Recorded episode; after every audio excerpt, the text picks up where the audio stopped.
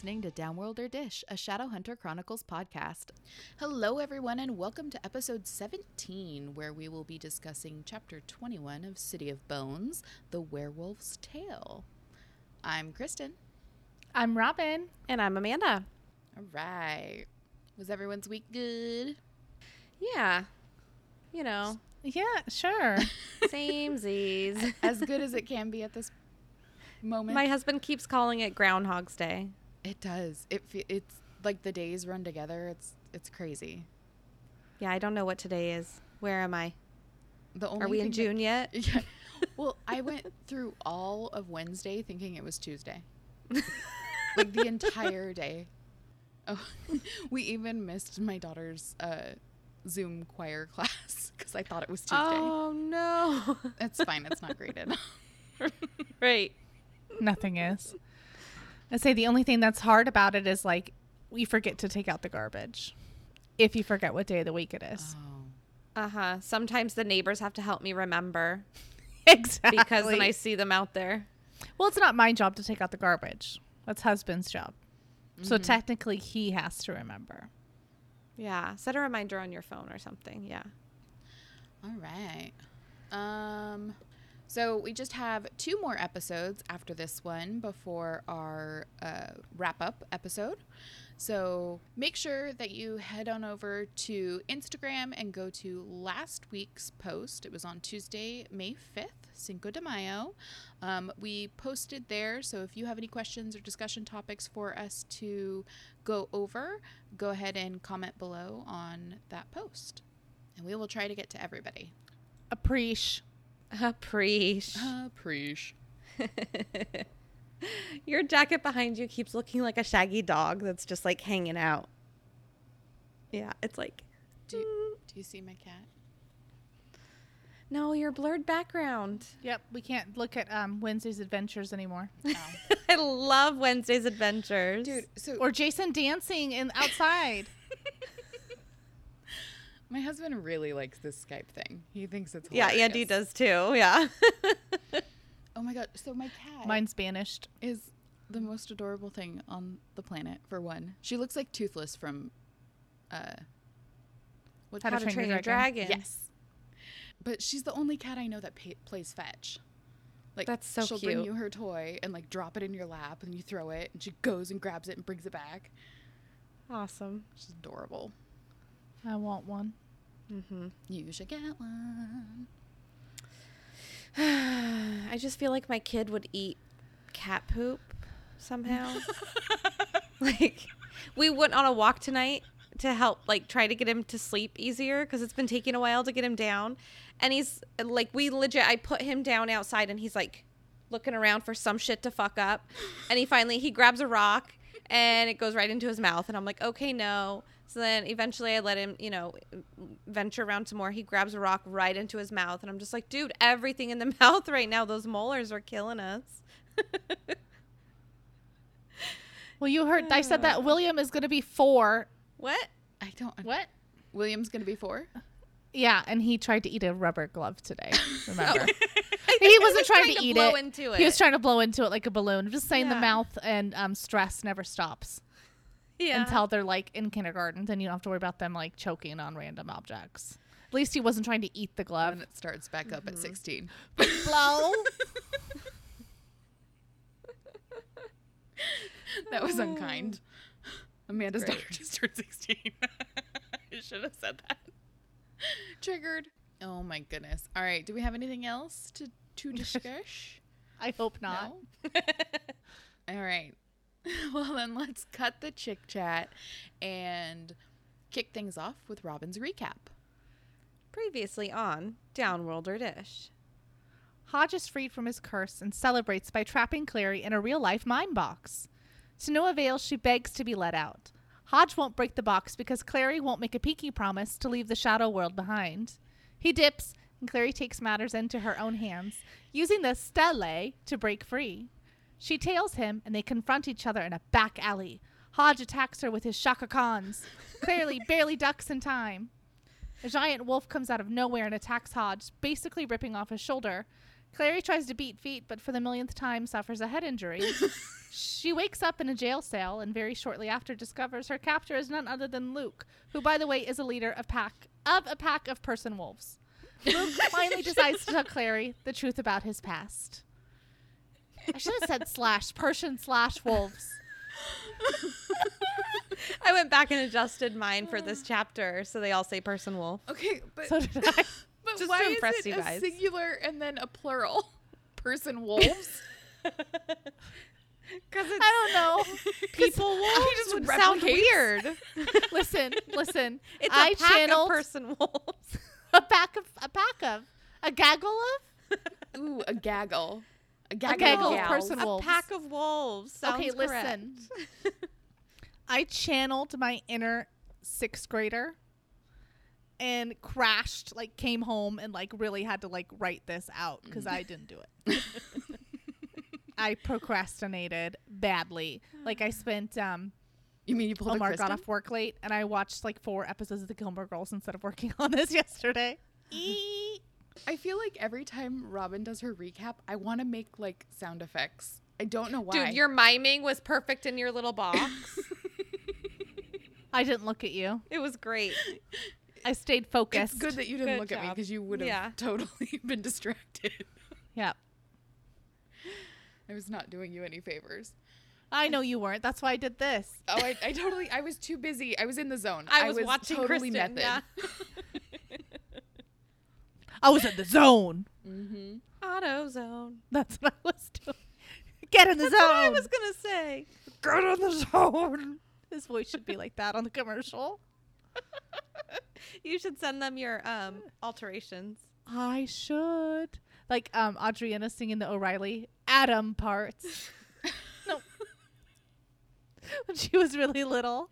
It's like she would sing go around the house singing the O'Reilly auto parts theme all the time. But she said Adam parts. And then she'd go, Chow Wow.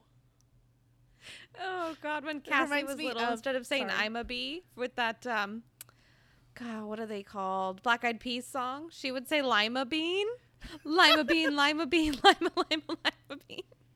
Cutest thing ever. That's awesome. okay, I don't sorry. know that Bryn ever. I don't remember her ever doing stuff like that. No, Bren was singing like Whitney Houston. Oh, yeah. Just like I mean belting stuff out in her big Yeah. beautiful voice. I don't Not know. actually Whitney Houston. when she was six years old and she was singing Edge of Seventeen, and I was just like, I made it as a parent. This, this is, this is it. Because she already knew Bohemian Rhapsody, and I'm like, I, I mean, if you know Queen and you know Stevie Nicks, I'm done. My work here is done. right. Go off into the world and succeed. I rest my case. oh shoot. Oh, food just came out of my bra. I'm, I'm sorry. What? Later snacks. It was Reese's. That's what I mean when you eat them when they're too frozen. I think it's delicious. They crumble in your bra. Like a Pez dispenser? A dispenser. You just go like this and pull them apart and just pop out candy. All right, so this entire chapter is basically Luke just telling Clary his story and the exact I mean, it's basically the exact same. It's basically the exact thing that Ramen has been begging someone to do with Clary the entire book. is just sit down and just give her all the deets. And so Tell her something. and so we get a whole chapter of it. But that being said, this chapter is a little bit different. It has a different narrative feel than the rest of the book. Um, so I'm going to do my best to summarize, but there's not a whole lot of interaction. It's basically just Luke telling her his history. So we're going to try and make this fun. And there's a lot to kind of pick apart and dig into. So it'll be interesting. But here we go. Do it. Do, it. Do it. So Luke grew up in Idris, same as Jocelyn, and when they were of age, they went. They both went to school in the capital, Alicante, and this is where they met Valentine and the others that would eventually form the circle. And the way Hodge and Luke talk about the Glass City, like at the very beginning of this chapter, Luke kind of waxes poetic about Alicante and how beautiful it is and you know all this stuff. And Hodge does the same thing when he's talking about the glass city. And it's just interesting to me. They they talk about it as if this place has some sort of like pull over shadow hunters like it's in their blood or something. What do you guys think? Did you guys like notice something different about that? Or do you think it's just homesickness? Or it's like i don't know. I think the two characters you're referring to, mm-hmm av- especially obviously we've all read the chapter, are um, both kind of exile. Um, Mhm. Like they're not allowed to come back. So I bet it's a lot of longing and you know fond memories. And Mhm. obviously the part of it wasn't fond for Luke, but you know kind of yearning for a place that's beautiful. Obviously it's described as beautiful, and you just you're not allowed to go back. Mm-hmm. And it's kind I of I think only place they describing- belong, right? Mm-hmm. Yeah, to me, it's also they're describing it to kids that are from New York that probably haven't experienced much of the countryside. So Mm-hmm. I think it's so beautiful, like rolling hills sort of thing, Mhm. and you can run for miles with butterflies, and they carry you and sing you songs. What? I don't know. Sleeping Beauty. Uh, Snow White, yeah. Oh my goodness. All right, so Valentine was a year older than Luke and a total hotshot. Everything Luke was was not. Rich, charming, talented, charismatic, and influential, whereas Luke was a poor kid from the country, struggling in school, and even had trouble bearing marks, which is like a really big deal, obviously, because I mean, Shadowhunter marks they kind of go hand in hand. but I I guess until this point in the book, obviously, I never knew that there was like variations of shadow hunters in this way. Like there were certain shadow hunters that couldn't. Like I, I didn't I didn't think about that being like a problem in their society. Of some of them are weak or unable to bear marks or something like that. It just never occurred to me as a thing. Like they don't talk about it. I don't know. I thought it was interesting. Yeah, yeah. It seems like they have this in their blood. They're all just awesome. Right. Yeah, because all Yeah. we've met are these extraordinary examples. And then it makes you think, okay, well, obviously they have a very like weird hierarchy system. And like we've talked about a couple episodes ago about like the rich families versus the poor families. And I think Robin had brought it up that like it seems very odd that any of the families are poor or don't have as much. Like the servant Like thing with servants. Valentine Mm-hmm. the servant thing with Jace's family. It's just weird to think like what kind of jobs are you not having? Right. I don't get it. Yeah, it's like maybe he's born with it. Yeah, where does that disparity come from? Maybe it's Maybelline. Exactly. Exactly. yeah, totally. Thank you. Oh my gosh. okay, so he considers moving no. He considers giving up on his Shadowhunter roots and even becoming a mundane, but Valentine stepped in, befriending Luke and offering to help train him. Once under Valentine's wing, Luke got better, and in turn, he totally hero worshipped the shit out of Valentine. and he wasn't alone. Valentine had gathered uh, quite the collection of misfits and outcasts. You should say collected, like he's Slughorn. Okay. Opposite Slughorn. Your license has been revoked. I'm suspended. A DWN. I think it would be an RWN recording. While nerding. Oh my god. So I can't help but imagine this burgeoning circle situation as like a freaks and geeks style teen movie where you don't realize until the end that the coming of age story that you've been watching is actually a cautionary tale about a cult like radicalism. and by the end, the audience realizes that the heroes are actually the villains. You know what I mean? like it just feels very weird to kind of wrap your head around the fact that they're so young and they're like creating this system, you know, this group, almost like a, a rebel group, or if you will. But I want a circle novella from Cassie. Like I want to see 80s punk rock shadow hunters, warlocks in full Miami Vice regalia, David Bowie looking vampires and werewolves wearing like leg warmers and spandex. I mean, come on. Cassie, give us the good stuff. That sounds amazing. Wouldn't that be funny? It would be very fun. And That sounds like a Valentine great all young, like walking around, like If they could get Really someone decent hippie. to play him. yeah. But I'd be fine with a novella. Just like you gave us the Bane Chronicles, at least give us a little bit of the circle. It'd be interesting to like get to flesh out the these characters' personalities before they had gone through all the shit. You know, before they had kind of grown up.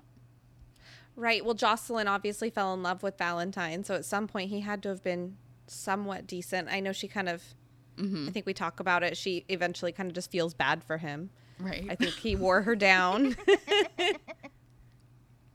You owe me. yeah. So Valentine was certain that the Shadowhunter race was dying out, and the only way to prevent their extinction extinction? The only way to prevent their extinction and the eventual doom of the dimension was to make more Shadowhunters using Raziel's cup, no matter the number of casualties incurred in the process. Which everybody thought was insane. and still does. As we can imagine, it wasn't difficult for Valentine to sway his ragtag group of misfits to his side, and when Luke was 17, he helped Valentine form the circle. So, I don't know about you, but this part always feels weird to me.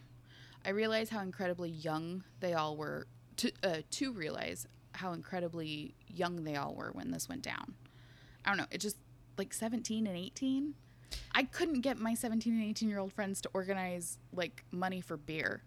I, let alone like a whole like uprising. What? Yeah. Well, I mean, I think after reading the majority of the book so far, learning how mature, I mean, he's not, but for for his age and the responsibilities he's trying to take on, Jace is pretty mature Yeah, the um, Shadowhunters in that way. have that built into them. I suppose. Yeah. They they act beyond their years. I concur. Don't hold anything back, Robin. No, you guys just keep you keep glitching, so it's hard for me to hear you. Oh, But it's fine. It's okay. Just kidding. Well, I was just thinking about like you said, Cassie just turned sixteen. Like imagine her doing that next I know. No. next year. But what you said, you were you were gonna say what I was gonna say. joining a cult. They're mature. Yeah, don't say that. Okay. She has like, You a new knock group on of wood. friends. yeah, knock on wood. I'm a terrible parent. Instead of teaching her to not join a cult, I'm just going to tell you to knock on wood. Oh my god. So the death of Valentine's father during a raid on a were- werewolf enc- were- werewolf encampment. I don't know why that You're didn't- saying it wrong. It's personal. okay. Person slash wolf. I said it wrong even. The death of Valentine's father during a raid on a person slash wolf encampment galvanized his beliefs and brought out a cruelty that Luke had not seen in him before. It was during this time of grief that Jocelyn and Valentine grew close and fell in love, as you do. And they got married after school was over and moved to Jocelyn's family home in the country. Which I'm like, okay, but it it's it's one of those things that we don't really I just wanted to know if they ate a lot of peaches. yeah, they were in the country. They had to have. I mean, God, what a stupid question. Oh my god, you nerds. Wait, what? Oh, how the tables have turned. So it's interesting to see the the kind of difference in Shadowhunter life versus, you know, our real world or whatever. Um, obviously, getting married at 18 is cause for a bit of concern for most, like straight out of high school is kind of, you know, cause for a bit of concern for most parents.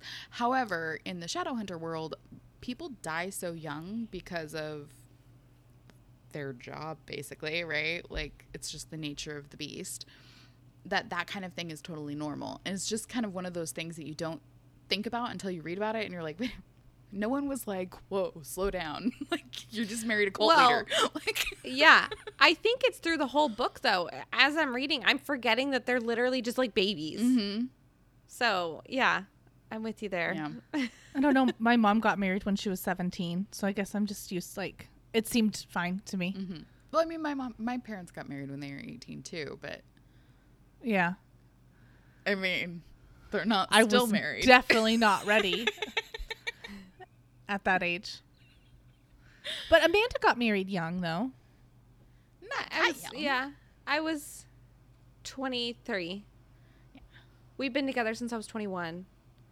But yeah, not that young. Not 18. My really son is almost that 20 right now. Yeah. That feels bananas. No, I'm to just me. kidding. Yeah. It feels like a very long time. It it is. I know, but it's just I mean that in all the best ways. it's just weird in my head. Social I know. distancing's taking its toll on me. When we were in our early, It's 20s, great. I.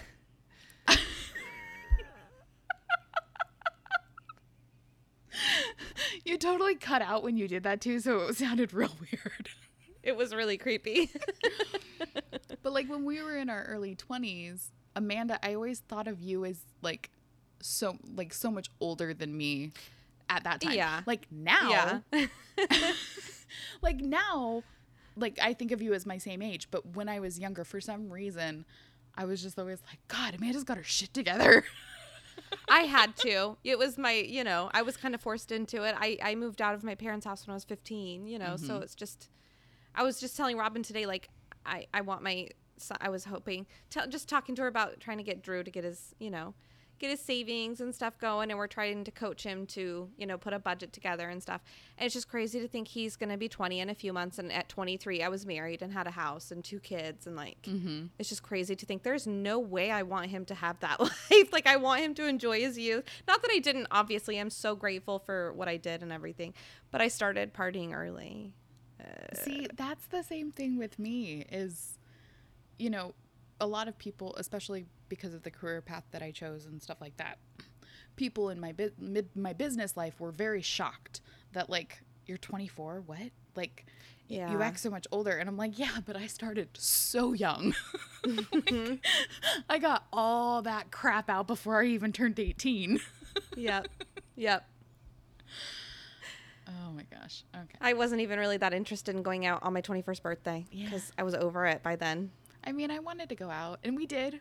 Robin took me out that night. Woo woo. I was with Robin for her 21st birthday. Oh my god, you were. I know. I, I saw was. pictures. I couldn't go. I was too young. Yeah. Eh. Oh yeah. Mm-hmm. All right. So, what started as an after school club turned into a full blown movement. I'm sure they had t shirts made. I guarantee it.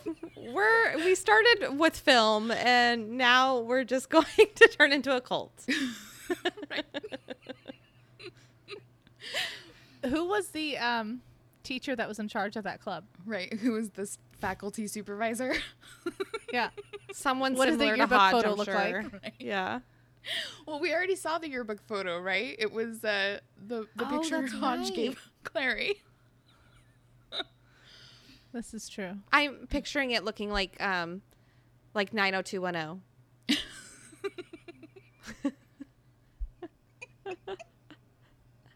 The Idris zip code is like the Alex Yeah. Day zip code's below that. Yes. It's one. Number one. yes. Zero zero zero zero one.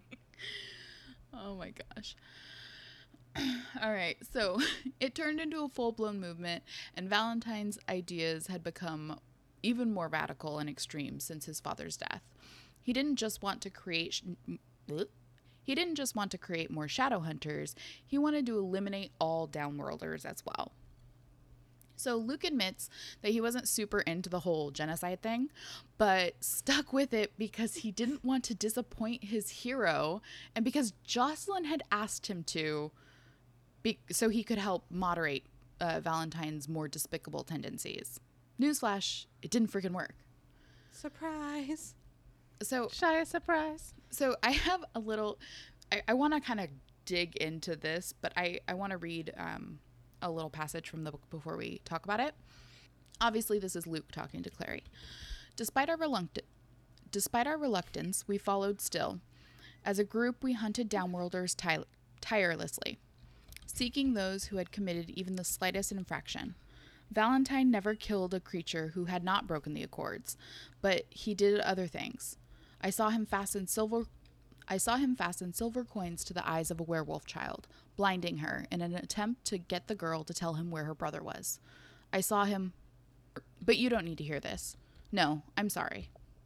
Oh, was that a little too much, Luke? Was it a little too real? Question How would you feel about someone you love telling you this story? They were there, they saw the abuse firsthand. Do you give them the benefit of the doubt? Could you? Like, at what you know, point? she's a kid. I think that if I were in her position, yes, I would. Mm-hmm. Um, just because I think we've talked I, I, we've talked about this before. Just you know, as you get older, you know, a, as an adult, I definitely see him differently. He kind of seems like a, um, I, I don't want to. What's the word I'm looking for? All I can think of is pansy, but that's not what I'm looking for. Like, you're you talking about Luke? yeah, He seems he's just more gonna like calm. stand back and watch and let More him abuse a child. I mean, he blinded a child. That's just Right. crazy. And at this point, they were children too. I mean, they were 18. I mean, I guess they're adults, but for the most part, they're teenagers. And now they're 32, right? Is that what we checked last episode? 36. 35, Oh, 35. Sorry. right? Yeah. We said that Hodge was 36, so Valentine would have been a little bit older, and Luke Mm-hmm. was Younger. Hodge and Luke must be the same age Mm-hmm. then, right? So, so you're in your mid 30s and you're talking about something that you did when you were a teenager or something you stood by and let happen. Which, I mean, as an adult, yeah, I think it you you have a little bit more world experience and you can kind of see things from other points of views and kind of not necessarily forgive but kind of understand someone's position and you know why they did the things they did whether you agree with it or not or not and you can kind of not judge them solely based on their who they were 20 years ago you know what i mean Yeah. Yeah. To me, I don't know. I, I almost feel opposite. Like, I think as a, as a young kid, I would see, I would be like, okay, I mean, I understand you didn't want to disappoint him. You're a mm-hmm. good person now. I see that, blah, blah, blah. But as an adult, I'm like, man, I don't know how you can continue to follow someone that would do something like that. Like, I'm mm-hmm. trying to imagine myself in that situation going, whoa, this is super, like, too far already. Mm-hmm. And just to imagine, I mean, how far into it did that happen? You know, how much longer did he stay after he did something like that to an innocent and if child? that's something and then he was gonna tell her something else but then was pulling back what else happened like Yeah. it wasn't like a one-time situation it was something that they were continually doing is these raids and this constant you know he says they tirelessly track down these people and i mean they're still people you know what i mean Uh huh. Uh huh. so yeah they're it, it's interesting person wolves. I, I agree with you personally, Amanda. Like, I don't know that I would be able to kind of get over that, but I can understand how some adults would be like, okay, well, you know, Yeah. you're not the same person. You've changed, you've matured, whatever. But at the same time, I'm like, God, what at your core, like, no matter how much you change, your your your core stays the same, and like that's something that like if you see that happening. So yeah, I mean, it's it's a really hard question to answer. I mean, I think it, it has to be. I mean, it, it's a, it's an individual, it's a personal, you know, situation. This moral ambiguity, you know what I mean, where you're like, I, I don't know if I. I guess it depends on the relationship I've developed with somebody before I find out about them. You know, about something like Uh-huh. this. With Clary, obviously, this is basically apparent to her. So there, I mean, there's not really much that I mean, are you going to write off somebody who's been in your life your entire life has never done anything, you know, horrible to you, has been this complete amazing role model in your life up until this point and then they tell you something about their past and are you just going to write them off? Right. Well, I mean, so- Clary can probably. Okay, number one, she's probably not really. It's a lot to absorb, Mhm. So she's probably not really focusing on the details. Right. But you could also compartmentalize it. Like, how do you know Luke was there when it happened, or did he just hear a story about him doing it and he's retelling a story? Like, Mhm. you know, what I mean? Well, he Does said I saw him fasten silver coins to the eyes of a werewolf, a werewolf child. Uh, Don't highlight at me. I didn't do it, Rob or Amanda did. it was Amanda. I can see it. Well, and I'm sure at that point she doesn't know what it means either.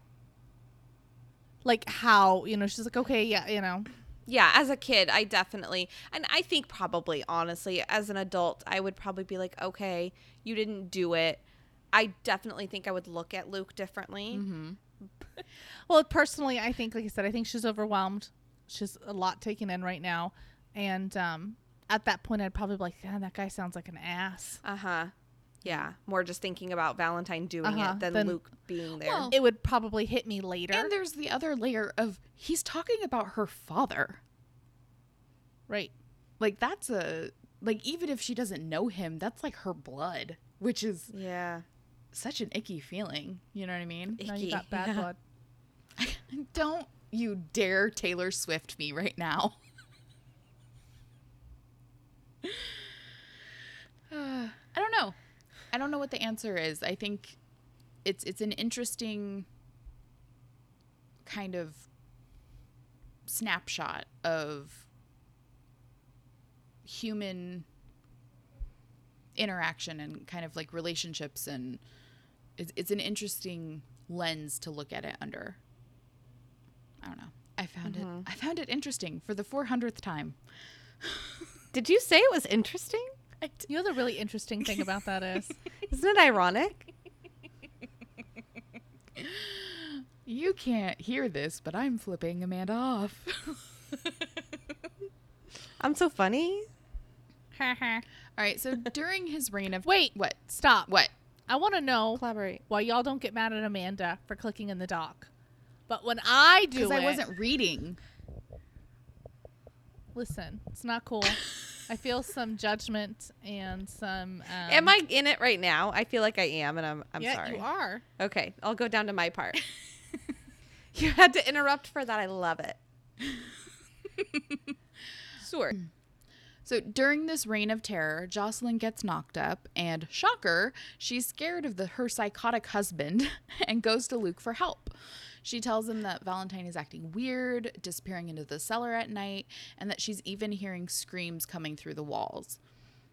But instead of, I don't know, getting her the fuck out of the situation, uh, Luke decides to talk it out with Valentine like a damn moron. And this is kind of one of those things that just drives me nuts because like you put this in in our world, right? You know, your friend comes to you, she's pregnant, she's like, I, I think there's something wrong with my husband. I'm scared of him. He's acting erratically, whatever. And you're gonna be like, Don't worry, I'm gonna tell him everything that you just told me and have him explain it. like what? Yep. That is not a good friend move. That is a bad Okay. friend move. I know you're gonna say it in the next little part, mm-hmm. but I guess maybe in Luke's mind, it's his parabatai. He maybe feels like he can mo- knock some sense into him. You're acting like a freaking lunatic. You need to chill. Your wife is scared. Mm-hmm. Um, but I mean, you you've admitted, and I'm assuming he saw this um coins fastening thing in the eyes before that this Yeah. happened. You know, it's probably not going to knock him any sense into him. Right. Like you should know better. But again, he's kind of brainwashed, right? Mm-hmm. Definitely. Like he's he's under this guy's influence because he totally hero worships him. So You think they'd be hanging out more if they're parabatai. Like he would know something was up. Well, she said he Himself. She said he he goes to the cellar at night, and he's very secretive about it. So, I mean, What would the screams be? Do you think that he's bringing downworlders down there we don't know. to? I, I was mean- gonna say manipulate, but that is no. Kristen and I torture. know, Right. But you don't Oh, know. oh, okay, So we can't okay. comment. Yeah. You can tell us what you think. yes. Interesting. Okay. I He's guess actually just um, it's it's leg day, and um, Right. he's like, ah, these are so heavy. He's getting swole. he was just watching um, birthing videos to get ready for Clary's birth. Oh my Yes. Oh my gosh. Oh. So, of course, Valentine has all the pretty words and excuses and invites Luke, his parabatai, on a hunt that night. And Luke gets bitten by a werewolf. How fucking convenient. so, he wakes back up at Valentine and Jocelyn's house, bandaged up and terrified. The only way to know if Luke contracted like the only way to know if Luke contracted lycanthropy that's the word lycanthropy through the bite is to wait and see if he turns with the full moon and three weeks later he gets his answer Oh, I just think that's so funny. You have to wait for a full moon. i mean could you imagine how terrifying that would be It just reminds me of like someone getting their period. it's your moon cycle. You have that that real bad tinder date and you know you're like oh crap that was a bad idea. And then you have to wait three weeks to find out if you're in the clear.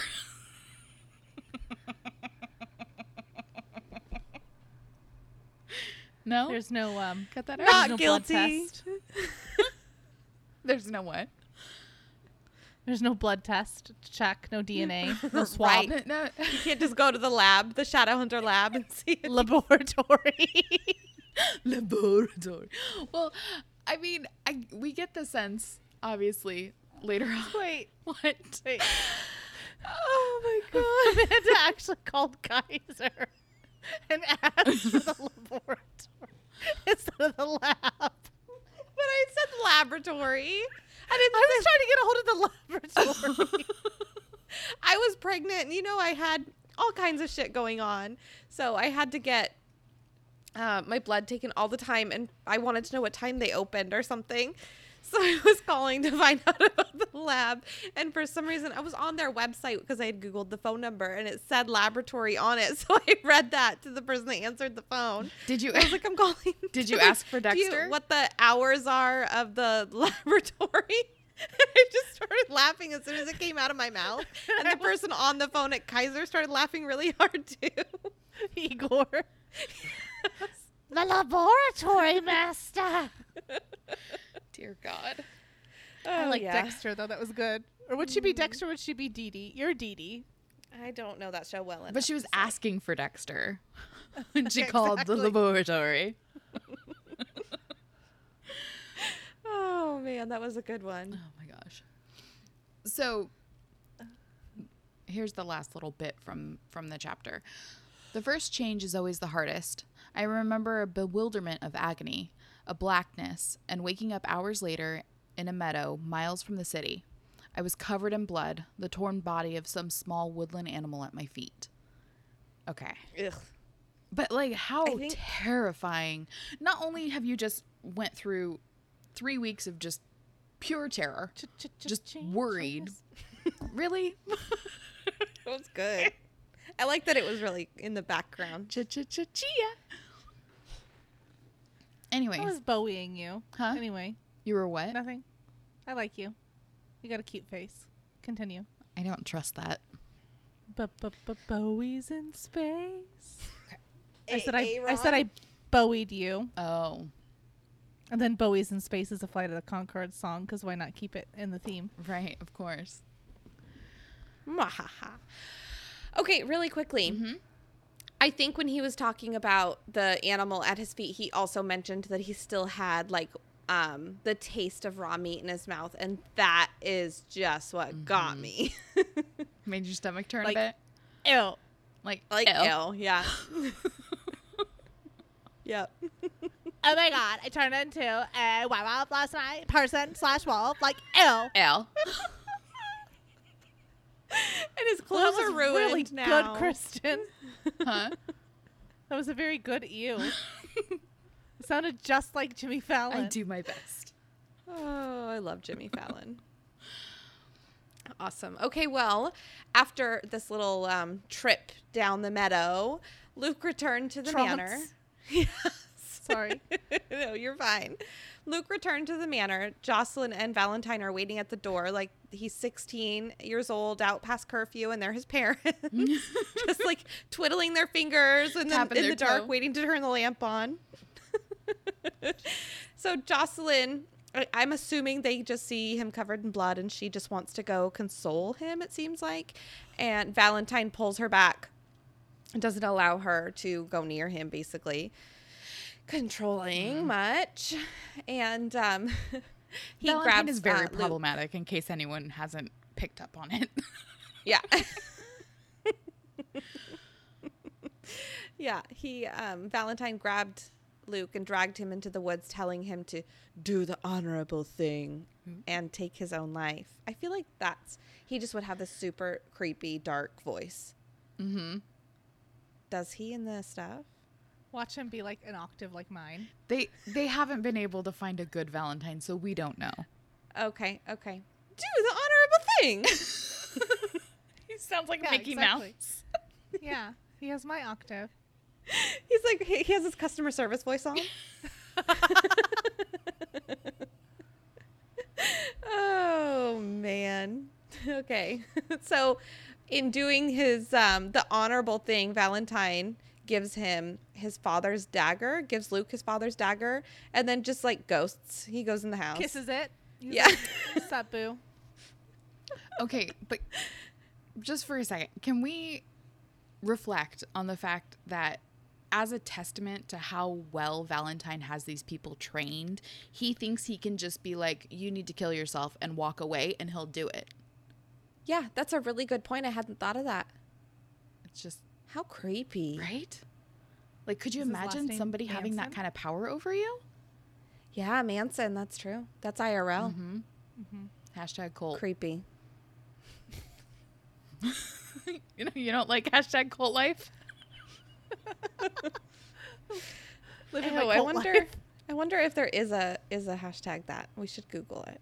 It probably, So how you use a hashtag? Do you Google them? you can search a hashtag. Okay. Yeah, on Instagram. Duh. God, I feel so much younger doing this. What? I'm just learning so much. Robin's the one that taught me about hashtags. I didn't know about them. You're welcome. hmm Yeah. Are you looking it up? No, I was looking at something else. Okay, fine. I'll go on. All right. So after uh, Valentine goes into the house, Luke obviously needs time to think. So he just ran like Forrest. I just felt like running. I You sounded more like a robot. I like how you put. I had to remember I needed to say it in his voice. I did that in Snape's. I did Snape's voice when I did obviously once Yeah. before. I just felt like running. I can't do a very good job though. I feel like Robin would do try it. What does Forrest Gump sound like? Life is like a box of chocolates. I just felt like running. No, that I just stupid. felt like running. He, He he has does hard better G's. G. Yep, you Yeah. need to enunciate the G. Good job. My uncle can do like a killer Gump impression. That's It's great.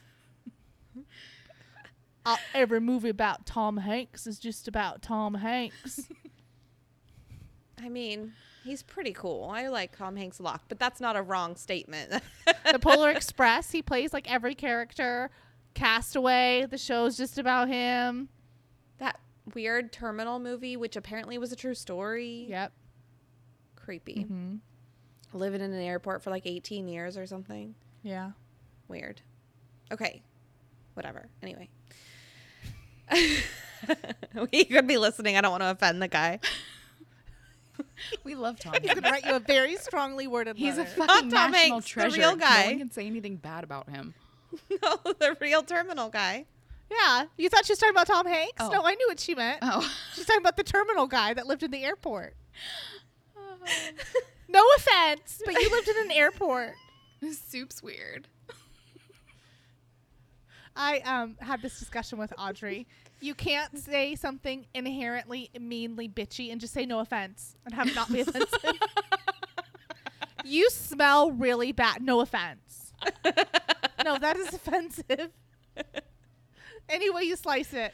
Oh, that's great. Oh, it's like by adding an LOL at the end of a text message. It doesn't quite work. Yeah, exactly. Awesome. All right. Call well, while Luke was running, uh, he made his way to the person slash wolf camp to confront the wolf that had bitten him. I'm sorry, I won't continue to do it. uh, so he wanted to confront the wolf that had bitten him. Um, had bitten him. Yeah, that's what I wanted to say. He was pointed to the leader, and they threw down, I just fighting through the night. in my head when you said they threw down. It's, like a, a West Side Story situation when they like get their switchblades out. They're like, Oh, I thought yours meant like they were.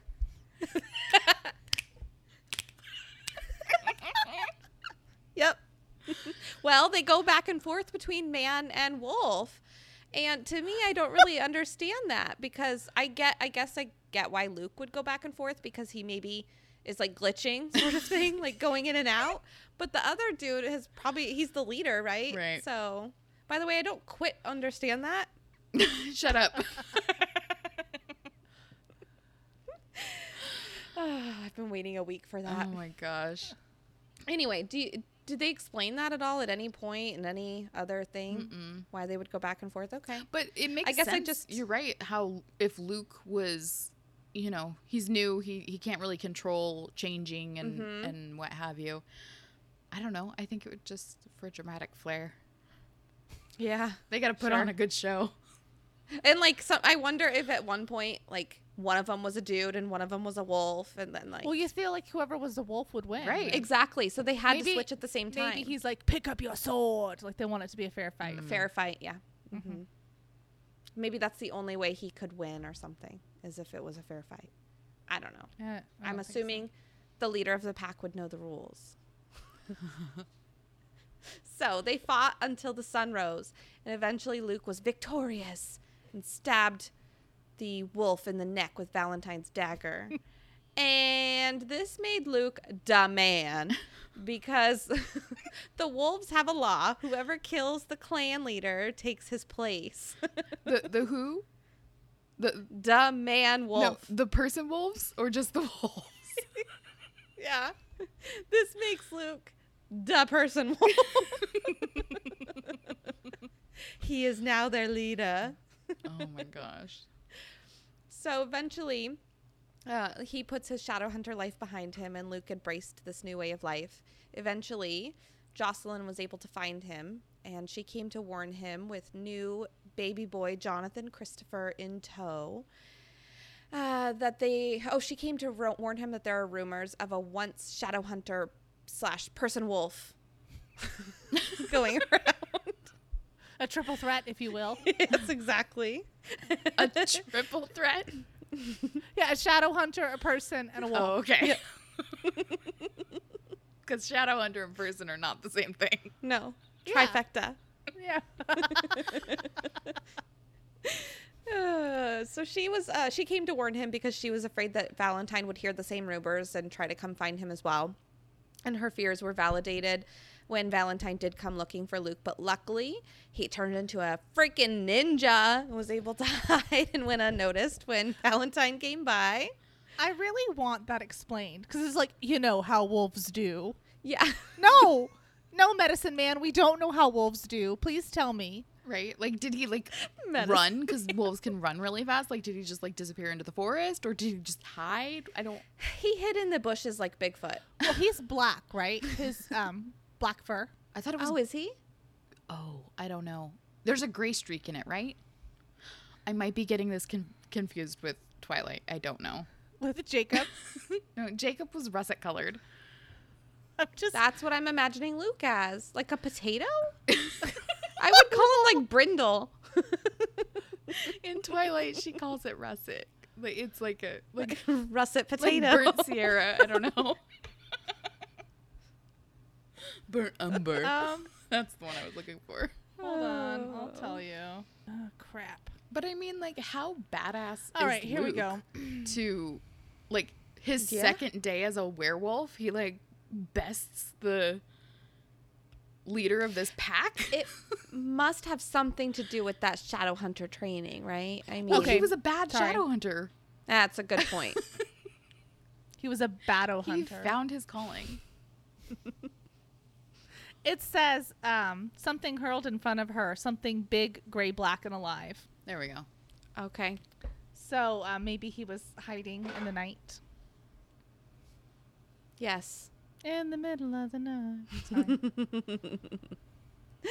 Well, eventually Jocelyn and Luke began secretly meeting each other. The Accords were going to be off of the normal schedule due to scheduling conflicts. And Valentine was so pissed about the Clave giving scheduling leeway to downworlders that he and the Circle worked with demons because they're super hypocritical and stole the Mortal Cup. dun dun.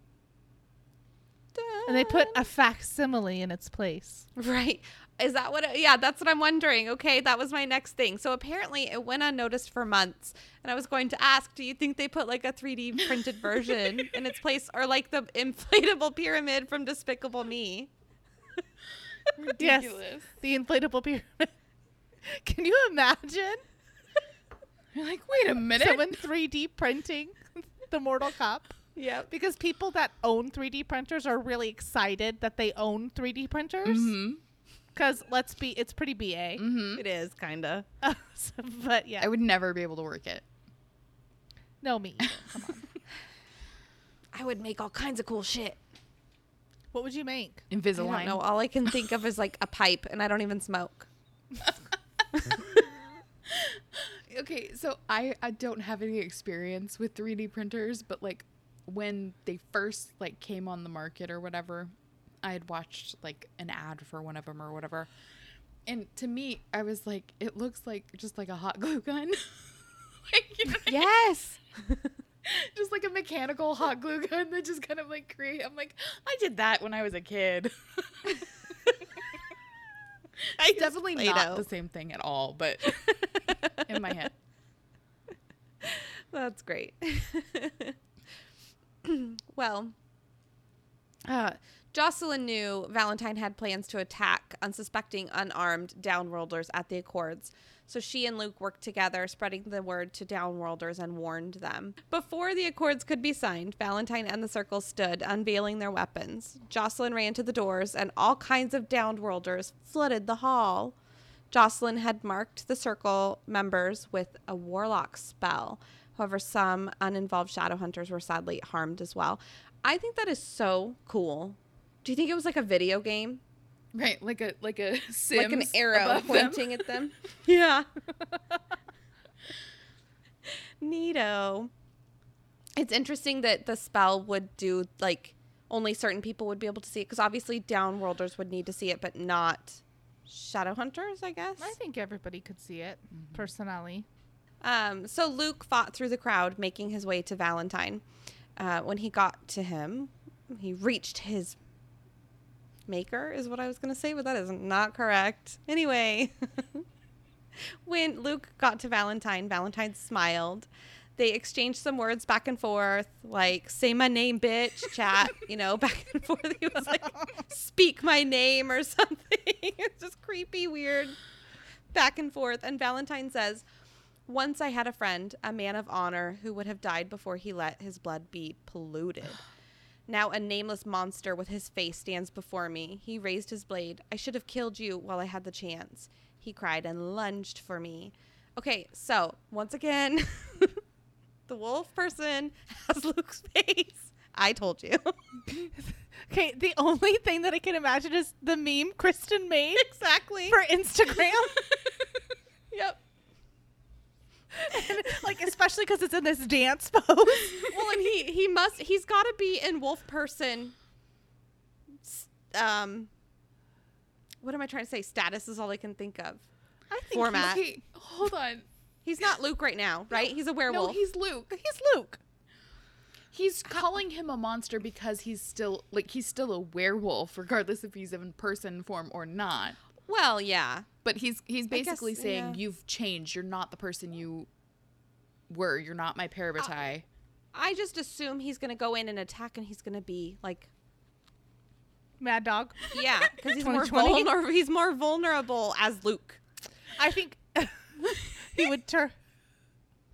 Well, can can he talk and like do do wolves when they're in wolf form speak well, English? they can partially. He's like "Rawr, rawr, rawr, rawr, He's barking. Woof. rawr." I guess, yeah. That makes more sense. and Valentine's like, "Fuck you, bro." Woo. hey, yeah, f- fuck you, dude. Oh my god. Okay. Wow. I love. Yeah, I guess I- my part was kinda short. imagination though, because the some of the stuff that you say. This is why she didn't get into reading. like that's a this is why I have to see TV. oh gosh, yeah. Okay, so Luke and Vitine begin to fight up and down the dais. Somehow, during all the chaos, Luke was able to see the Lightwoods drop their weapons. Um, this is, as I want to note, after the fighting starts. Looks like we finally know when they decided to jump ship. Mm-hmm. And Hodge was already gone, having fled at the outset. Obviously, our theory on why Hodge got a worse punishment is out. Mm-hmm. Yeah. Discuss. Which obviously it's revealed later in the chapter why, so I don't know how much you want to get into it, but Yeah. Keep going. I could totally see like why Hodge is salty, dude. Yeah, Mm-hmm.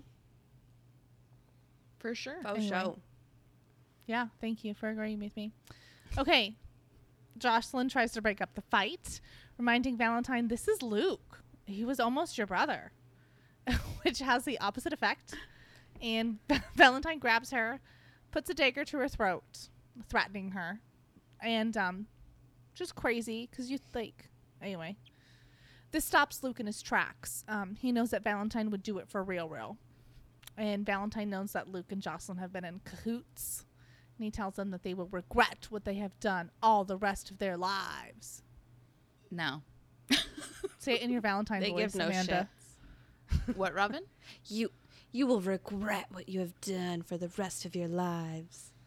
I don't know. Thank you. I That was don't think good. that was deep enough. So Valentine seizes the silver locket from around Jocelyn's throat and throws it at Luke. And I imagine him going, "Think fast." Oh God. That's so fucked up. the silver from the locket hurts Luke so much he screams in pain and stumbles back. Crazy how something so small could wield so much damage and really puts the silver on the eyelids thing into perspective. Uh, yeah. It's like a tiny chain. I'm assuming that she's not like G'd out like um Flavor Flav. Flavor, flavor. yeah. I don't think it's a giant locket. He's got a, he's got a rope chain burn across his face. Well, you know what time it is? it's time to get your ass kicked. his pack starts calling him Mr. T.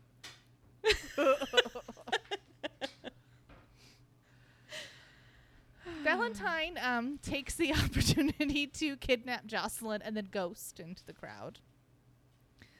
Luke leaves the Accords Hall and takes in the scene in front of him. The hall is on fire, burning, a light in the sky. Um, people are fleeing into the night. It's absolute chaos. And somehow, uh, between A to B, he finds Jocelyn alone by the riverbank. And um, he goes to her, obviously, and they leave on horseback and in wolf form, rushing to get back to Jocelyn's manor house, terrified for Jonathan's safety. I was going to say who's watching him, but I know. Okay. As a parent, if you're going to go against your husband and f- thwart his Evil plan. right of, of this massive uprising that could have severe ramifications. You're not just gonna leave your fucking kid at home where he can This find them. Like fucking Yes, hashtag teen I mom agree. mistake. I mean, she she must have just assumed that Luke would be able to kill him. I don't know. I guess. No, I She's wouldn't an put that much faith in Yeah. anybody. There's got to be somewhere they can hide or something. Right, like you'd want to like set up plans to make sure that things were whatever. Yeah. I also, uh, this is kind of going back a little bit, but, and I guess it's because of what happens later. But I am surprised that they live with Jocelyn's family and not Valentine's family, or at least in his family's house. Mm-hmm. Just because he's so controlling, I don't think I would want my in laws there. Right. I think it's weird that this didn't teach her a lesson about preparing for Clary. Of course it didn't. Jocelyn is one of my least favorite characters, honestly. I'm sorry. I'm sure that there's Jocelyn stands out there, but I'm not one of them. Nah. You don't know her very well. You don't know her like I do. Anyway, Yeah, exactly. as they draw near the house, Luke can tell that something is out of whack. The air is hanging heavy with fire and the stench of demonic witchcraft. Luke turns back into the person portion of Wolf Person, making his way up to where the house was because that baby is burned to the ground. Poor choice of words. Yeah, I know. I wrote I, I wrote it as I was reading the chapter. okay, I'm gonna take it out. oh no, that's staying in. No. Yes, it is. No, no. Can't. Followed up by the I was gonna say words. it's burned Absolutely. baby burned disco inferno was what I was gonna say. but I was in such a hurry it was too much to type. Oh my gosh. So you shall get it now. Okay. Only the foundation and a smattering of random pieces of the house are left. Luke suspects Don't that Valentine used demon fire to utterly decimate the home because it's the only thing that would burn hot enough to do that. And Jocelyn is on her knees um, in the ashes. And now I feel bad for my burn baby burn disco inferno joke because um, I'm all read from the chappy chap. Jocelyn's kneeling on what had perhaps once been the front door steps. They were blackened by fire, and there were bones, charred to blackness, but recognizably human, with scraps of cloth here and there, and bits of jewelry the fire had not taken. Red and gold threads still clung to the bones of Jocelyn's mother, and the heat had melted her father's dagger to his skeletal hand. Among another pile of bones gleamed Valentine's silver amulet, with the insignia of the circle still burning white hot upon its face, and among the remains scattered as if they were too fragile to hold together were the bones of a child. You will regret what you have done, Valentine had said. And as I knelt with Jocelyn on the burned paving stones, I knew that he was right. I did regret it and have regretted it every day since. that is a heavy load to bear. Yeah. But it's also not his. Louise. I know, but dang, dude. I don't know how you wouldn't take it as yours. I wonder how Clary's feeling now. Like, obviously, she wanted to know, and I don't think that takes away from anything. But hopefully, she has um, kind of that compassion that Magnus was telling her about. hmm I yeah, I would really think so. Yeah. You know, realizing why she did what she did. Yeah. And um, But I mean, this has also got to feel so like she has to feel so detached from this. Like, yes, it's a Right. it's a lot of information. Yes, it's about her family, and yes, I'm sure she has a lot of emotions about it. But there's got to be part of her that's like, this isn't like real. Like, it's it's not real to her, right? Because it's so Mm-hmm. yeah, it's a story. Yeah, it's such a weird thing. It's going to take some time to like wrap her head around. D just to process, yeah. Mm-hmm. So Luke and Jocelyn leave and they flee to Paris. Jocelyn is, is refusing to seek help from the Parisian Institute because she's done with the shadow world. She tells Luke that she is pregnant, weeks along. It's the best. Okay, Yeah. I'm sorry. I have Purgante? to interrupt right now. I have to interrupt. So she's weeks along, right? Yeah. Her husband's Uh-huh. been acting like a fucking psycho for how long, and she's still getting down with him? I do you think she has a Um, choice? I was gonna say that. Yeah. Is it by choice? I guess we haven't gotten. I guess this book is not that dark, so we ha- we did not get into it. But still, I don't think it's by choice. hmm, interesting. It, yeah. mm, Mm-hmm. poor thing. Yes, exactly. She's determined to make a new life for her child without any whisper of clave or covenant. She sells the amulet that she'd taken from the fire and bought an airplane ticket. And she refused to tell Luke where she was headed. But the further away, the better. Luke was a part of her old life, and she didn't want to bring him with her. He knew that if it wasn't for her baby, she would have taken her own life, so Luke agrees to help her, even though it means losing her forever. The last words he heard from her was, Valentine is not dead. Hmm. Luke returned to his pack, but a feeling of emptiness consumed him. He was an absent leader, taking no joy in the hunt and having no friends or spouse. He says that he was too much human, too much shadow hunter, not enough wolf in his trifecta. Yeah. Luke returns to the Accord Hall to sign the Accords, and there he finds the Lightwoods. They tell him the only remaining circle members are Hodge, which we know what's up with him, and Michael Wayland, who's so stricken with grief over the loss of his wife that he has squirreled himself away at the country at his country estate with his son. And they tell him that they are leaving for New York to run the institute um, on exile. Luke says the Lightwoods get off on a lighter sentence because of their connections to the highest families in the clave. And I still smell something off here. Like I, Mhm. th- I don't like it. I think it's a weird reason. mm-hmm. Right. I just don't see. Obviously, there's nepotism everywhere, but in the clave, like the law is hard, but it's the law. Like, do you really think? But I mean, this is the first. I don't know how much I want to say. This is the first taste of the reality of their government. And yes, the, you know, the law is the law. You know, whatever. The law is hard, but it is the law. But also, most governments are at least have corruption. You know, it's not like Mhm. it's a surprise that just because they're shadow hunters, they're more noble than other humans. You know, they're still human. They sure the hell act like they are. At least Jace does. He does. Right. But we've also seen Jace, you know, use the letter of the law or the power of the clave to leverage against other people and downworlders and stuff. So we see that firsthand from just someone who's not, you know, I mean, he's a child, but he uses the fact that he's a shadow hunter as leverage. You can imagine what the adults do. I mean, there's got to be a good point. the, you know this arrogance that these shadow hunters that we've met have it, it's gotta you know other people have to be like that too you know Mm-hmm. this learned behavior Faux Right. shizzle. That was impressive. You, you're. I was gonna say tangent, and then I was gonna say podium, like a speech. Insight? Your monologue, Yeah, there you go. your go. explanation. My monologue i like it Your thoughts on love? After signing the accords, Luke knew that he had to find Jocelyn. He left his pack, traveled and traveled at night. Paris, London, Boston, the White Mountains, wherever the fuck that is. I don't know. Do you know where the White Mountains are? Mm-mm. Anybody? I didn't want to. Go- I wanted to Google it, but I didn't um, have time. They sound snowy. mm-hmm Yeah. Uh, Luke turned his thoughts to New York and the exiled shadow hunters. So he decides to search there. Um, he arrives in New York, sends messages through the downworlders, downworld. I wrote downworlder. Sends messages through the downworld, searching uh, without any luck or signs for Jocelyn.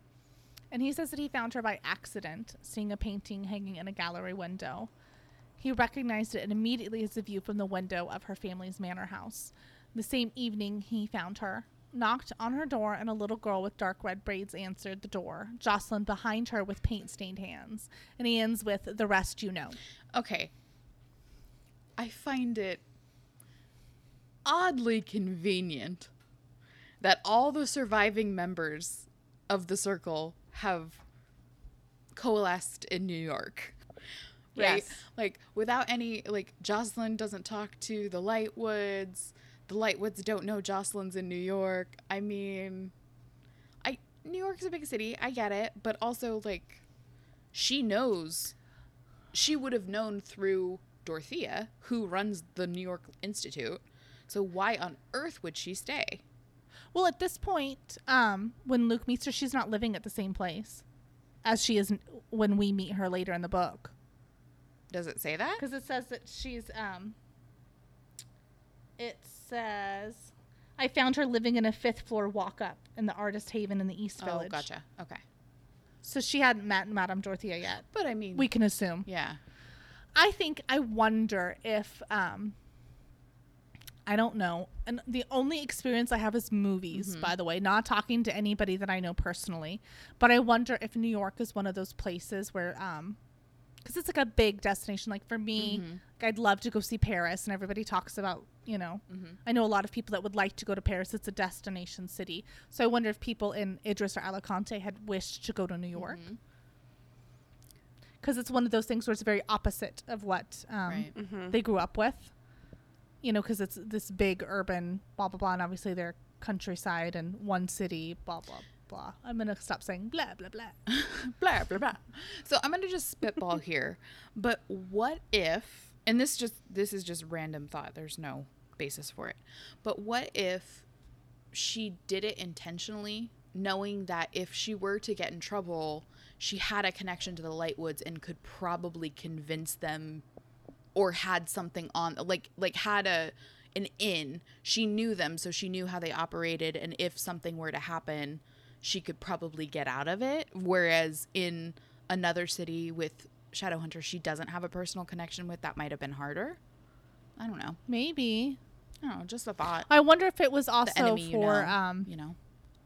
Magnus Yeah. It- yeah. specifically, because if he was the High Warlock of Brooklyn, Mhm. he, nobody else could do what he did, Right. And, and obviously she couldn't move away from him.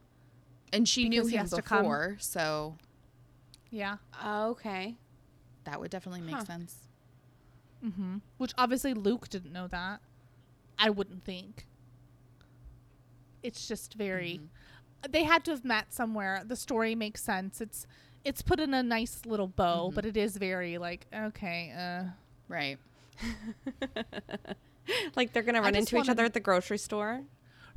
right. Hey, this is your corner market too. This is your I bodega. Okay. know yeah. how.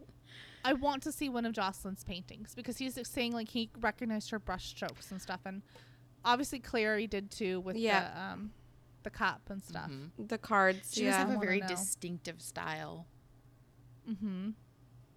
yeah, my stick figures look just like mine. my kids could see them from anywhere. You can tell it's an Amanda Lane original. yes. Because it has a little curly Q on top. I don't know. I would really like to hear from Jocelyn, like to get a real, like detailed explanation from Jocelyn about what this time in her life was and like why she made the decision she made. I think that would be Yeah. really interesting.